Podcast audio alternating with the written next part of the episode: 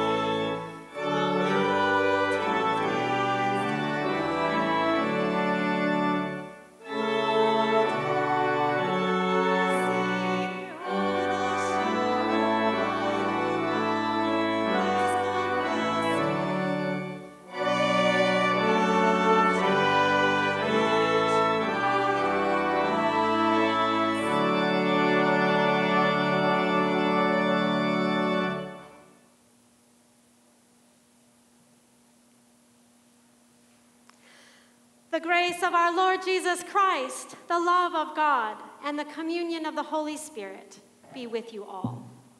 And also with you. We sing together our hymn of praise.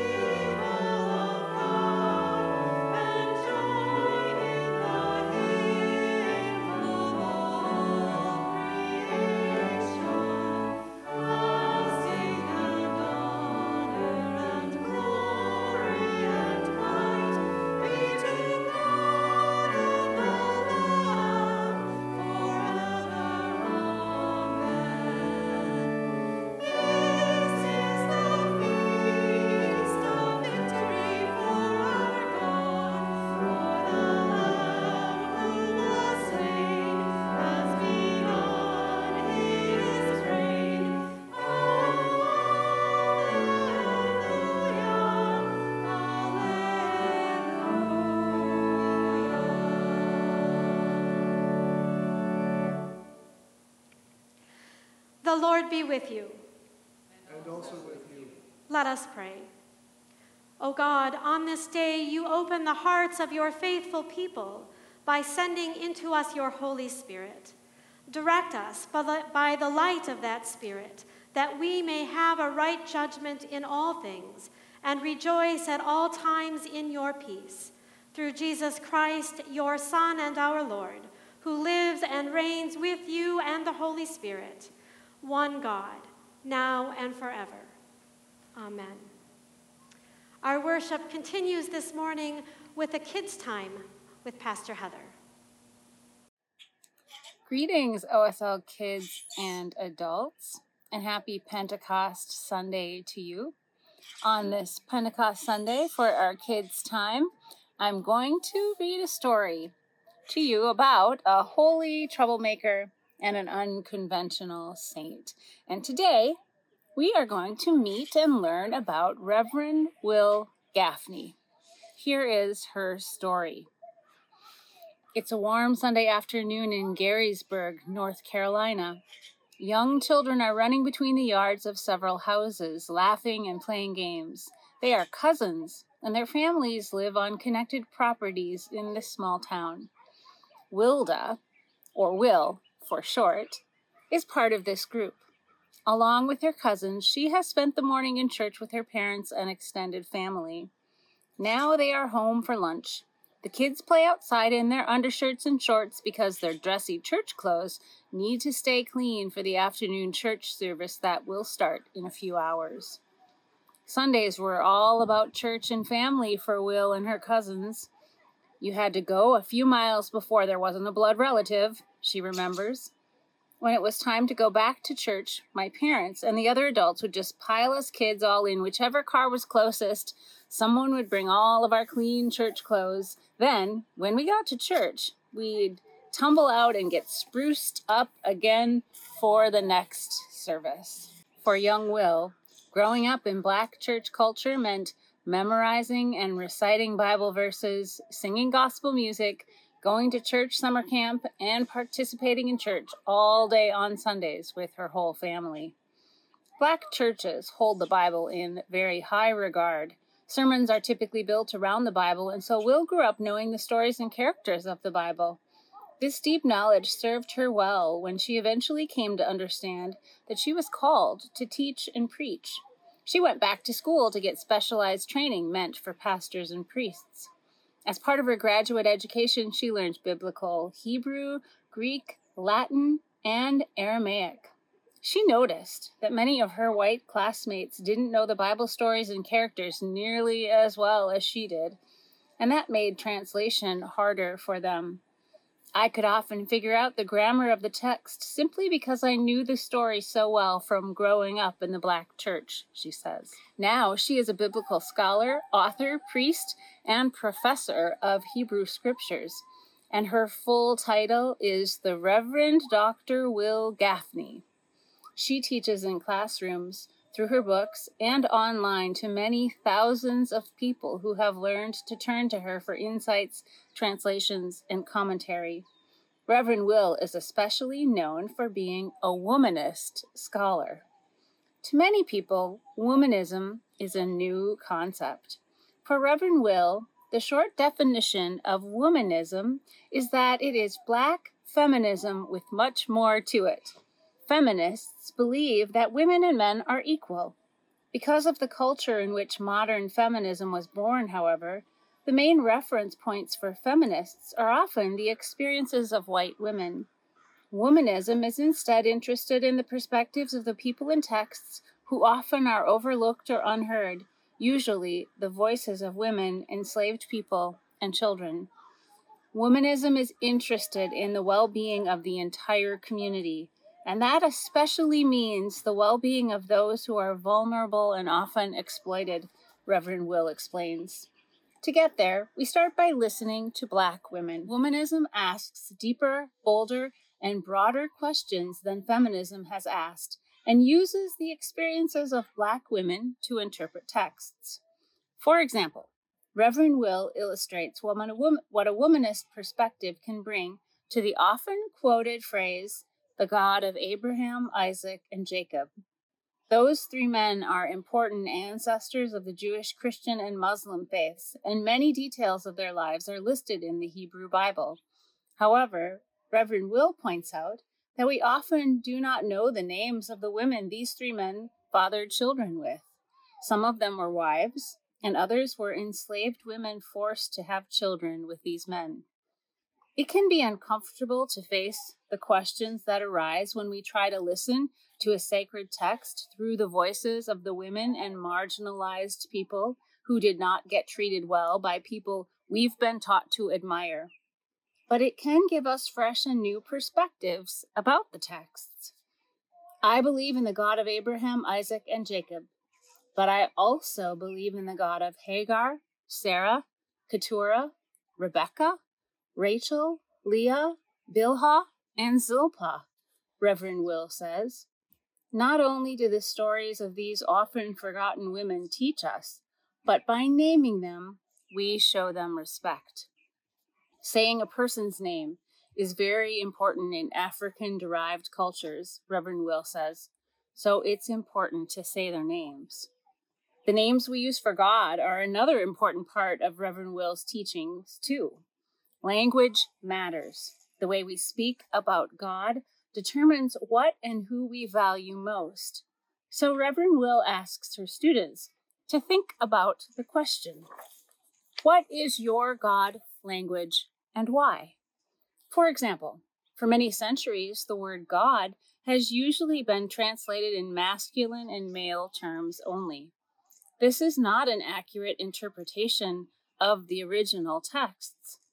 Even though so much tradition and virtually all of the biblical texts and books about God have translated God as only masculine, that is not how the words and grammar of the original Hebrew text actually describe the divine. God is both male and female, just like the humans created in the image of God. Reverend Wil teaches her students that the word for God's Spirit in Hebrew is ruach, and it is always a feminine noun. In many languages, nouns have a feminine or masculine gender, but English grammar does not have such gendered nouns.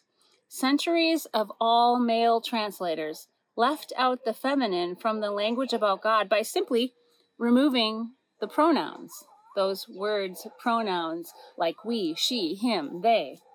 So, whenever the original text says the Spirit in Hebrew, the male translators wrote God. However, because most people are so used to associating maleness with God, they still hear, hear the word God as masculine. But God is also she. She, the Spirit of God, she who is also God, at the dawn of creation fluttered over the nest of her creation at the same time as He, the more familiar expression of divinity, created all. Reverend Wil writes God is female and male. And when God gets around to creating creatures in the divine image, they will be female and male, just as God is. Reverend Wil asks her students to imagine hearing scripture with the feminine gender of God's Spirit still present in the words. Some examples include She rested on them, or The Spirit of God came upon David, or She made me. This last phrase, She made me, is in the Hebrew scriptures more than 30 times usually when describing God's Spirit urging someone to take action. Because Reverend Wil goes back to the original languages and finds the feminine grammar that has been overlooked for centuries, she sometimes calls herself a literalist. Feminine language for God occurs in the text repeatedly. This means that feminists and womanists advocating for inclusive and explicit feminine God language are not changing, but are actually restoring the text and could be considered biblical literalists. Reverend Wil helps her students to find names for God that go beyond gender, too, in addition to the names that are already familiar. Some people use Holy One, Creator, Sustainer, the sovereign fountain of life is one that comes out of Judaism. I've had some students, she says, who've used the word love in all caps. I let them choose a name for God that speaks to them. I hope Reverend Wil has inspired you to think about how our words matter, including our words, our names, for God. What is your favorite word for God? Thanks for listening to my story today, and thanks for joining in our worship on this Pentecost Sunday. We continue our worship now as we hear a reading from the book of Acts, chapter 2. A reading from the second chapter of Acts. When the day of Pentecost had come, they were all together in one place. And suddenly from heaven there came a sound like a rush of a violent wind, and it filled the entire house where they were sitting. Divided tongues, as of fire, appeared among them, and a tongue rested on each of them. All of them were filled with the Holy Spirit and began to speak in other languages as the Spirit gave them ability. Now there were devout Jews from every nation under heaven living in Jerusalem. And at this sound, the crowd gathered and was bewildered, because each one heard them speaking in the native language of each. Amazed and astonished, they asked, Are not all these who are speaking Galileans? And how is it that we hear, each of us, in our own native language? Parthians, Medes, Elamites, and residents of Mesopotamia, Judea and Cappadocia, Pontus and Asia, Phrygia and Pamphylia, Egypt and the parts of Libya belonging to Cyrene, and visitors from Rome, both Jews and proselytes, Cretans and Arabs. In our own languages, we hear them speaking about God's deeds of power. All were amazed and perplexed, saying to one another, What does this mean? But others sneered and said, They are filled with new wine. But Peter, standing with the eleven, raised his voice and addressed them Men of Judea and all who live in Jerusalem, let this be known to you, and listen to what I say. Indeed, These are not drunk, as you suppose, for it is only nine o'clock in the morning. No, this is what was spoken through the prophet Joel. In the last days it will be, God declares, that I will pour out my spirit upon all flesh, and your sons and your daughters shall prophesy, and your young men shall see visions, and your old men shall dream dreams. Even upon my slaves, both men and women. In those days I will pour out my spirit, and they shall prophesy. And I will show portents in the heavens above, and signs on the earth below blood and fire and smoky mist. The sun shall be turned to darkness, and the moon to blood, before the coming of the Lord's great and glorious day. Then everyone who calls on the name of the Lord shall be saved. The word of the Lord. We sing now together our gospel acclamation.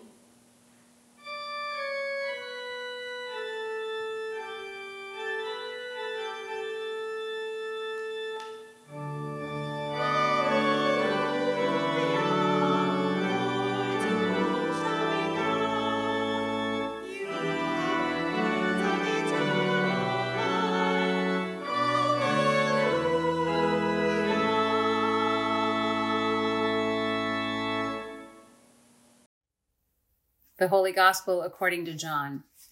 Glory to you, O Lord. When it was evening on that day, the first day of the week, and the doors of the house where the disciples had met were locked for fear of the Jews, Jesus came and stood among them and said, Peace be with you. After he said this, he showed them his hands and his side. Then the disciples rejoiced when they saw the Lord. Jesus said to them again, Peace be with you. As the Father has sent me, so I send you. When he had said this, he breathed on them and said to them, Receive the Holy Spirit. If you forgive the sins of any, they are forgiven them. If you retain the sins of any, they are retained. The Gospel of the Lord. Praise to you, O Christ. Did you know that the word conspire means to breathe together? Join me, if you will. Let us take one big breath together in and out. We have just launched a conspiracy.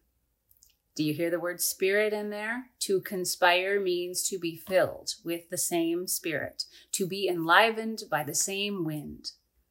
Now, most likely, the words conspire and conspiracy do not come to mind when you think of church or worship, which is good in light of our colloquial use of the word, describing a theory, a conspiracy theory that deems the cause of something as sinister, often based on insufficient evidence or prejudice, even though other explanations are much more probable. And yet, to conspire is exactly what happens when we breathe together, when the Holy Spirit swoops in and out among us, wherever we are, weaving us together. In this time of worship, through the songs we sing or have playing in our homes, through the prayers we pray, through the scripture we hear and take in, through our confession of faith we say out loud or in our hearts, through the meal we participate in, we receive as Christ for us. The Holy Spirit conspires in us, among us, through us. I love that thought, particularly now, as we are physically separated the Holy Spirit conspires, breathes in us, and connects us together. I've been thinking a lot about that these last weeks. You may have noticed in my sermons. I've been thinking a lot about how the Holy Spirit is breathing in us. Because I don't know about you, but right now I don't find myself breathing very deeply. Out of fear, out of concern, worry, my breathing is shallow. In fact, my breathing is guarded, literally guarded by a mask quite often right now. I even find myself almost holding my breath when I'm grocery shopping or using a public restroom. I am constantly aware that my cloth mask might not prevent me from unknowingly spreading this virus. We can only diminish the risk. We cannot entirely prevent or control this virus. We can only diminish the spread Hashtag flatten the curve, which has become our collective catchphrase. Why? Because we share the same air. It's an incredibly leveling reminder of our interconnectedness. When any member of our community gets sick, it potentially affects us all. Our general well being is connected. It's always been true, whether in matters of healthcare or the economy, climate change, air pollution, food shortages, clean water, gun violence. We all share the same air, the same water, the same streets, the same earthly home. We can isolate ourselves from this truth, pretend we are not dependent on anyone, pretend that our success is solely of our own making. But then a pandemic strikes, and the old proverb hits us in the face No man is an island, no woman either. No one is an island. Written by John Donne in 1624. Anyone's death diminishes me because I am involved in humankind. No one is an island. Or, as one late public servant often said, we all do better when we all do better. We all breathe the same air. Yes, there are those in our world most directly impacted, most compromised because of inequality and injustice. The poorest in our world always suffer first, suffer the most, but eventually the truth hits us all. We all breathe the same air somewhere along the line in your education, you probably learned about our Earth's atmosphere, how this magnificent planet we live on is wrapped in this protective veil that we call atmosphere, a veil which separates our environment from the vacuum of outer space. Our environment, including the air we breathe, is contained. You could say that we actually breathe ancient air recirculated how amazing to think that our breaths now might take in stardust left over from creation or stegosaurus breath. Just think we breathe the same air that dinosaurs did millions of years ago. We breathe the same air as King David, the same air that Miriam used to fill her lungs as she sang and danced at the Red Sea, the same air that Jesus' mother Mary breathed to sing of God's great reversals in the Magnificat, the same air that the Apostle Paul breathed in prison and breathed to preach in Jerusalem. We breathe the same air as Plato, Michelangelo, Francis of Assisi, Florence Nightingale, Harriet Tubman, Jesus himself. How's that for an interesting list? A wonderful and creative preacher, Barbara Brown Taylor, inspired me long ago with the notion of the Holy Spirit as the breath of God conspiring with us. She also suggests that when Jesus breathed his last breath on the cross and gave up his spirit, his very breath became ours. God breathes on us the Holy Spirit, enabling us to be the hands and feet of Christ, to be grace, to breathe hope, to show mercy, as hard as that can be sometimes in this life and this world of ours. Yet the Holy Spirit empowers us to do and be that which we cannot do or be on our own. I know for certain if it weren't for the work of the Holy Spirit, I would not be preaching today. Something 30 years ago, the mere thought of being a pastor would have taken my breath away in laughter. My, how God has a sense of humor. Maybe you can relate. Maybe there are examples in your life too where you know that if it were not but for the grace of God, the breath of God breathing in you, your life would be very different now, too. On that first Pentecost, that was absolutely true. None of Jesus' disciples who were gathered in Jerusalem could have imagined what the future of the church would look like, what their futures would look like. They thought they were at the end of the story, not the beginning. They were wondering whether they should just pack up and head back home, give up the ghost, you know? According to the book of Acts, there were about 120 of Jesus' disciples gathered together in Jerusalem, all feeling a bit lost now that Jesus was gone. And then the Holy Spirit breathed. Into their fear and uncertainties, this mighty wind blows, and they are filled up. Filled up with the very breath of God. And they begin to speak. People from all over the known world were in Jerusalem for the festival of Pentecost, a Jewish festival known by many names in the Old Testament the Feast of Weeks, the Feast of the Harvest, Latter First Fruits, Shavuot. People from all over the known world were in Jerusalem for this festival when they all suddenly heard their native language being spoken. Parthians stuck their heads through the door, expecting to see other Parthians. Libyans looked around for other Libyans, but what they saw instead were a bunch of Galileans, just rural folks from northern Israel, dressed, as a pastor friend of mine would say, in the equivalent of first century overalls. Yet they were speaking with eloquence and hope about the mighty acts of God. Before the day was over, the church grew from 120 to more than 3,000. The breath of God breathed through those Galileans. And shy people became bold, scared people became gutsy, lost people found a sense of direction. Disciples, who had not believed themselves capable of tying their own sandals without Jesus, discovered abilities within themselves they never knew they had. The book of Acts becomes the story of their adventures. Pastor Sarah has been leading a number of you through those adventures through the book of Acts these past weeks.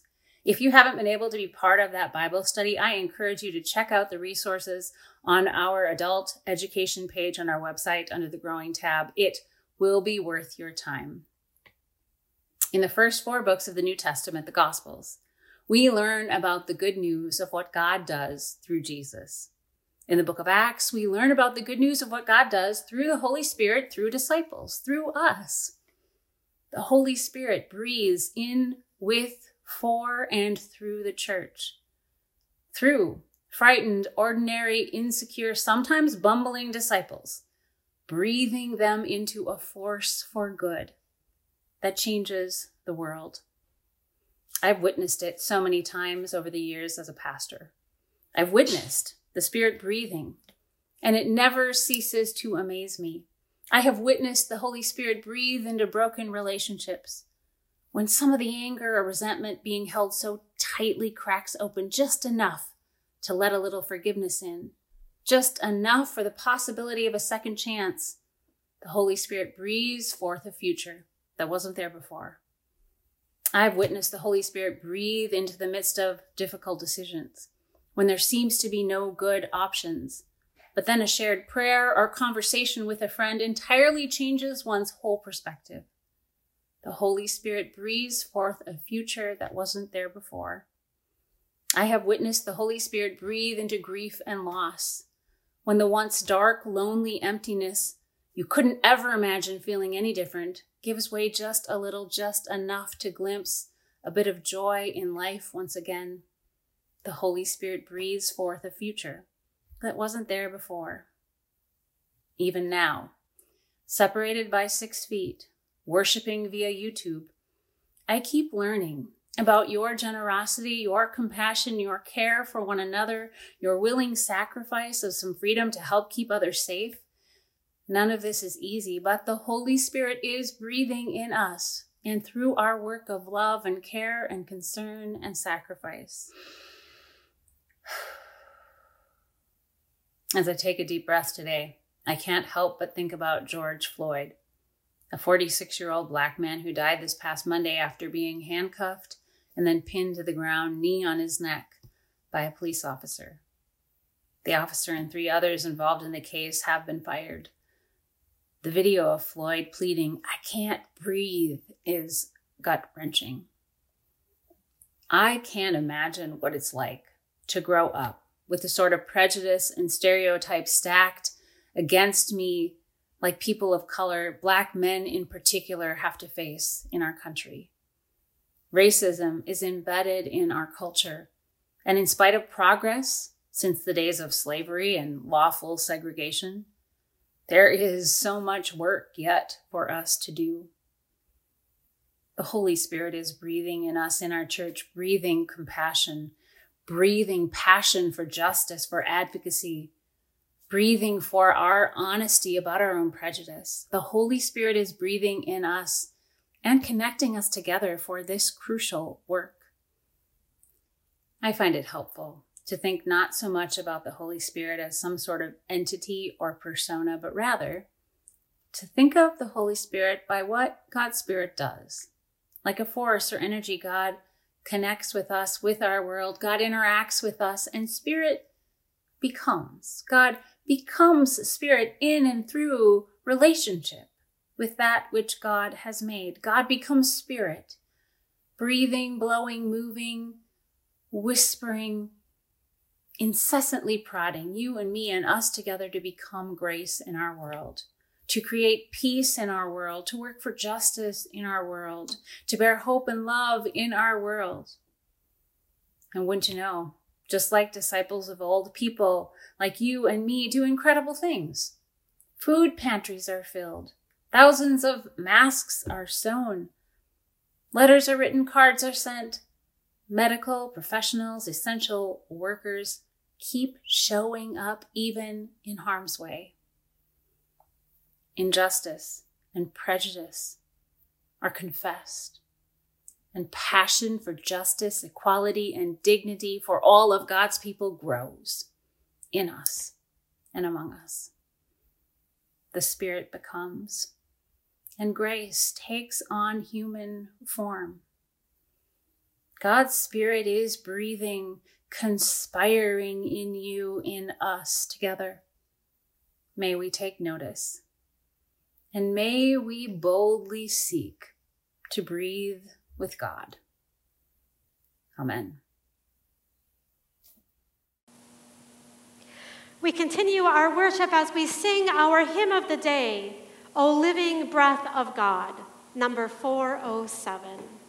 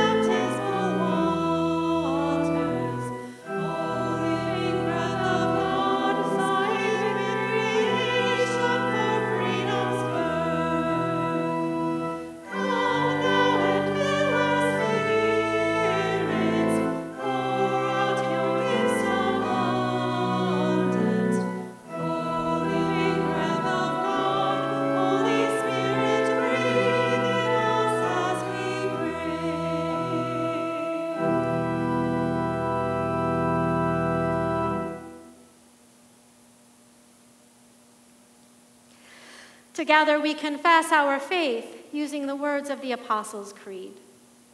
I believe in God the Father Almighty, creator of heaven and earth.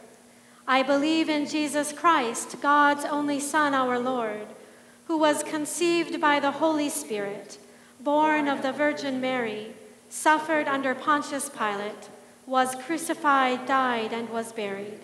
He descended to the dead. On the third day, he rose again. He ascended into heaven. He is seated at the right hand of the Father, and he will come to judge the living and the dead. I believe in the Holy Spirit, the holy Catholic Church, the communion of saints, the forgiveness of sins, the resurrection of the body, and the life everlasting. Amen. Uplifted by the promised hope of healing and resurrection, we join the people of God in all times and places in praying for the church, the world, and all who are in need. We call on your spirit of unity, giving thanks for our different vocations. Activate and utilize the diverse gifts present in your church that they reveal your love for all. Lord, in your mercy, hear our prayer. We call on your spirit of life present in air, wind, humidity, storms, and oxygen in our atmosphere, breathing energy into all things. Heal with your breath the whole creation, especially those who struggle to breathe due to air pollution. Lord, in your mercy, hear our prayer. We call on your spirit of righteousness. Wherever we as a people are divided, unite us. Wherever we are prideful, humble us. Bring an end to racial injustice that too often kills our brothers and sisters of color. Expose the prejudices of our own hearts and make them yearn for your justice and empathy. Lord, in your mercy, hear our prayer. We call on your spirit of healing Bless nurses, doctors, midwives, chaplains, counselors, and hospice workers as they care for those in need. We pray for all who are facing surgery, dealing with new diagnoses, and for all who long for comfort, especially Neil Fruit, Kim Fruit's father, Chris Vandenberg, Steve Vandenberg's brother, Carolyn Barnhart, Steve Terry, Steve Knutson, and Marilyn Lee. We pray for the Breckner family in the death of Jeanette and for the Floyd family in the death of George. Breathe your spirit in us and through us and make us bold advocates and partners. Lord, in your mercy, hear our prayer. We call on your spirit of friendship as Elizabeth welcomed Mary to her home, give us a spirit of welcome to find ways to creatively show welcome, acceptance, and hospitality to those we encounter as we walk as disciples in the world. Surprise us with daily, unexpected grace that we rejoice in every blessing you send. Lord, in your mercy, hear our prayer. We call on your spirit of hope as you have led your saints in all times and places, stir in us the desire to follow their example, leading us from death to new life in you. Lord, in your mercy, hear our prayer. With bold confidence in your love, Almighty God, we place all for whom we pray into your eternal care through Christ our Lord. Amen. The peace of the Lord be with you always. And also with you. I invite you to share a sign of peace with those you are gathered with as we greet those who are here and as we send our peace and our love to you. Peace be with you.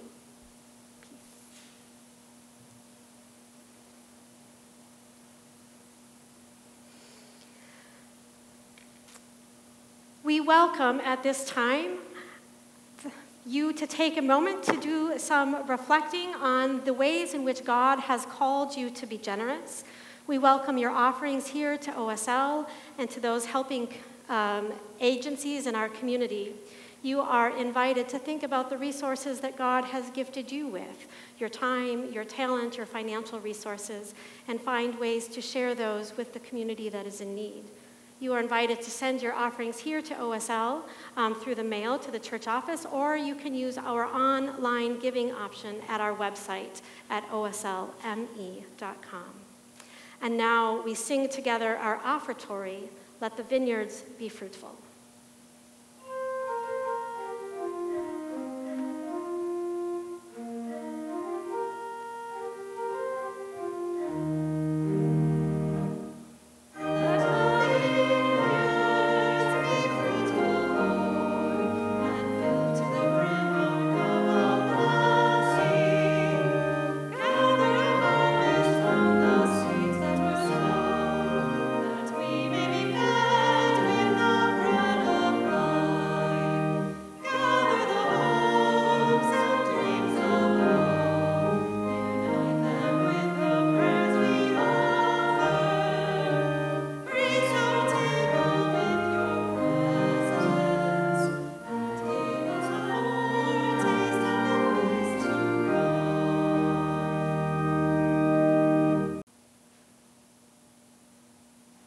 Let us pray. Merciful God, our ordinary gifts seem small for such a celebration, but you make of them an abundance, just as you do with our very lives. Feed us again at this table for service in your name, in the strength of the risen Christ. Amen. In the night in which he was betrayed, our Lord Jesus took bread and gave thanks, broke it, and gave it to his disciples, saying, Take and eat. This is my body given for you. Do this for the remembrance of me. Again, after supper, he took the cup, gave thanks, and gave it for all to drink, saying, This cup is the new covenant in my blood, shed for you and for all people for the forgiveness of sin. Do this for the remembrance of me. Gathered into one by the Holy Spirit, let us pray as Jesus has taught us. Our Father in heaven, hallowed be your name. Your kingdom come, your will be done, on earth as in heaven. Give us today our daily bread. Forgive us our sins, as we forgive those who sin against us. Save us from the time of trial, and deliver us from evil. For the kingdom, the power and the glory are yours, now and forever. Amen. At this time, I invite you to celebrate Holy Communion. If you are gathered with others, share this sacrament with one another or receive the gift of this meal yourself. The body of Christ is given for you, the blood of Christ is shed for you as you share communion now with us, connected together as the body of Christ, connected through the Holy Spirit. As you receive this gift, uh, I welcome Nathan Miller, who shares special music with us now on Jordan's Stormy Bank I Stand.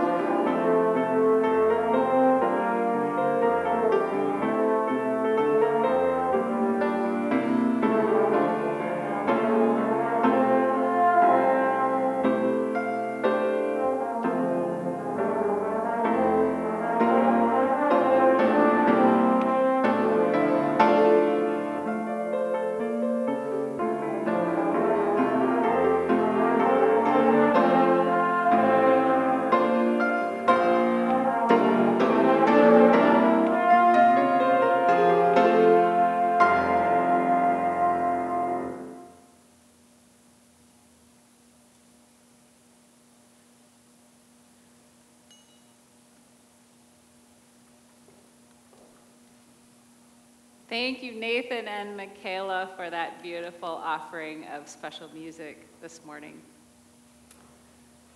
The body and blood of our Lord and Savior Jesus Christ strengthen you and keep you in his grace. Amen. Let us pray. Life giving God, you have fed us with your word, and our hearts burn within us. Through this meal, you have opened us to your presence. So then, now send us forth to share the gifts of Easter with all in need through Jesus Christ our Lord. Amen.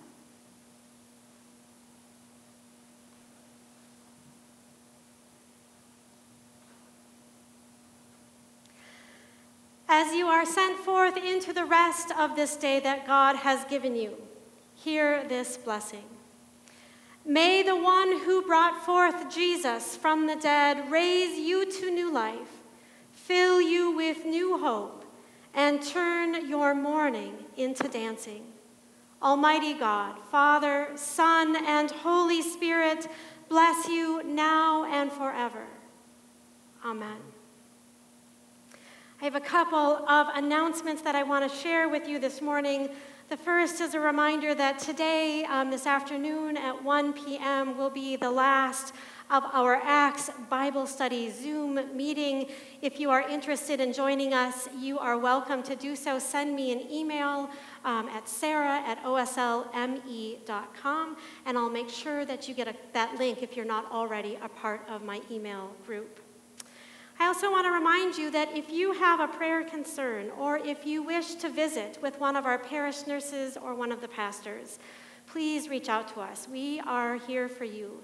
You can find all of our contact information on our website at oslme.com.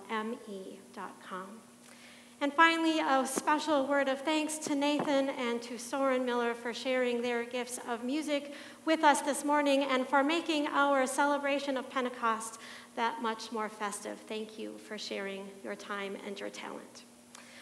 We conclude our worship now with our sending hymn, O Day Full of Grace, number 627, and we'll sing the first four verses.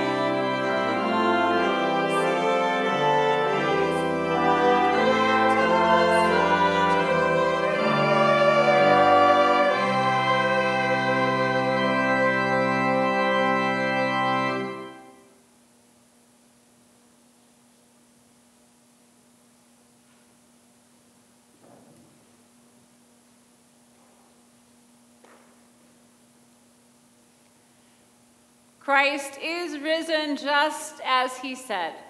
Go in peace, share the good news. Alleluia.